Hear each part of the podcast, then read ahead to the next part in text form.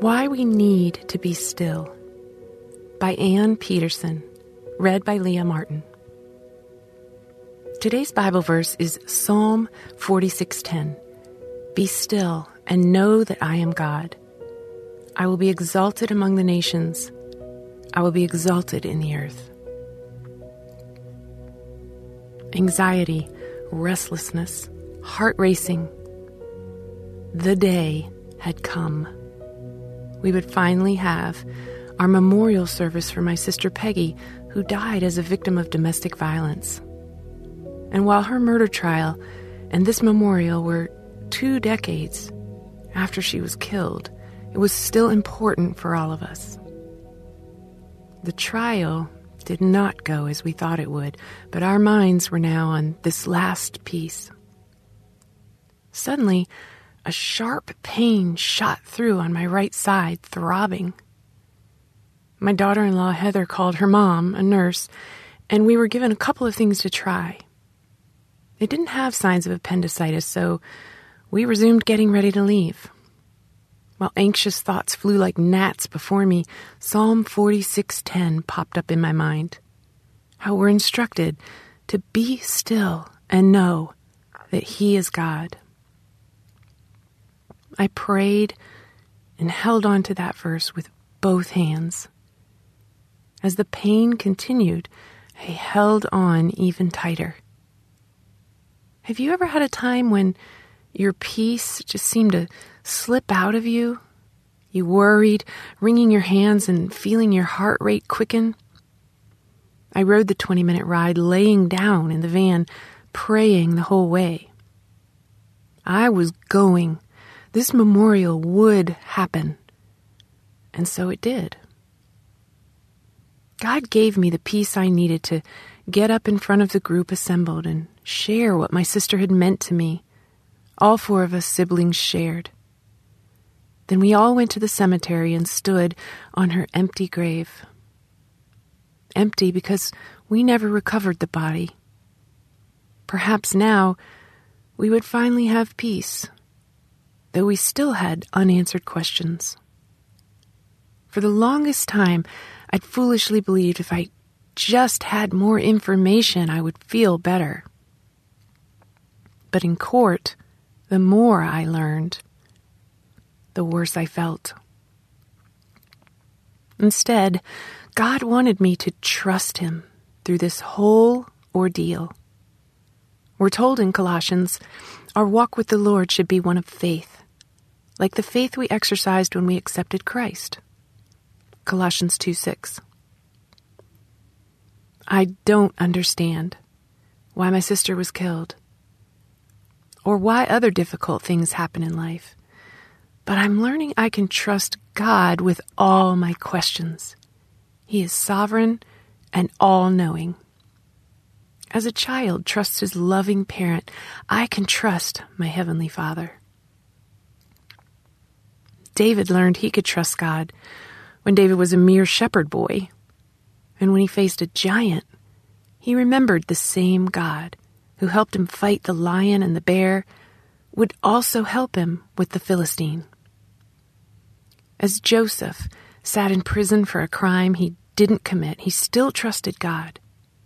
It was evident when Joseph's heart did not become embittered, but instead Joseph remained open toward God. Paul sat in prison, shackled, and yet he chose to sing praises to God. Not because of the situation at hand, but because Paul knew God was faithful and worthy of praise. If we need reassurance that God is sufficient and more than capable of helping us with what we're facing today, we need to be still. For in the stillness, we will be reminded of other times God came through for us. And we'll remember why God tells us to cast our cares. 1 Peter 5 7. Psalm 46:10 has been a comfort to me over and over in my life. I know God is more than able to get me through anything I will face. I know that God is immutable. So if He helped me before, God will help me again I need to be still so I can hear him. I'd like to close with this poem. God, why is peace so hard to hold? It slips right through my hands. Yet anxious thoughts all cling to me till I can hardly stand. He answers me, My precious one, the world is moving fast. Be still and keep your eyes on me. I'll give you peace that lasts.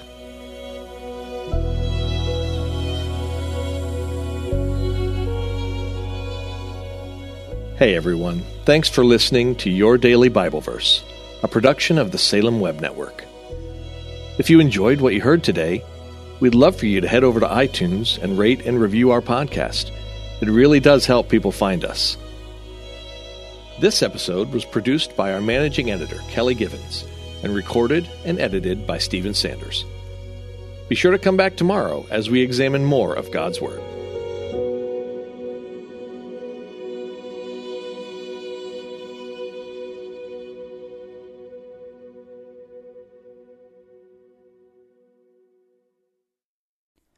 Christmas. For most kids, it's the most joyful time of the year. But this Christmas, 1.5 million children will spend the holiday separated from a parent because their mom or dad is behind bars. Prison Fellowship Angel Tree needs churches in our communities to volunteer to bless local children with a gift, the gospel, and a loving message from their parent. I believe this is an incredible opportunity for our listeners to share the love of Jesus this Christmas. Many of Prison Fellowship's partner churches continue ministry to local Angel Tree families after Christmas is over. Through this ongoing care, Prison Fellowship Angel Tree strengthens and encourages families every day. Angel Tree wouldn't be possible without the help of faithful volunteers. If you're ready to make an eternal impact in your community, please register today at angeltree.org backslash church. That's angeltree.org backslash church. Miracles are everywhere. Let our adventure begin! Discover PureFlix, your premium streaming service where faith and family values come home. Ready to have some fun? The most exclusive selection of quality, wholesome movies and series that will uplift your spirit. A man can argue whether God exists, but when he looks at his daughters, he knows. With new arrivals every week. Unbelievable. Save big and enjoy the possibilities, like invitations to exclusive theatrical screenings. I see it, so I believe it. Find out more by joining today at pureflix.com. God's Word will change our life, but sometimes it's hard to know where to start. Well, that's where I come in. I'm Jody Nisnik, host of So Much More Creating Space for God, a scripture meditation podcast. And each week, I guide you through a scripture, giving you space to listen to the Spirit and pray about what's on your heart. Then we have a thoughtful conversation with guests to help us go deeper. Listen and subscribe at lifeaudio.com.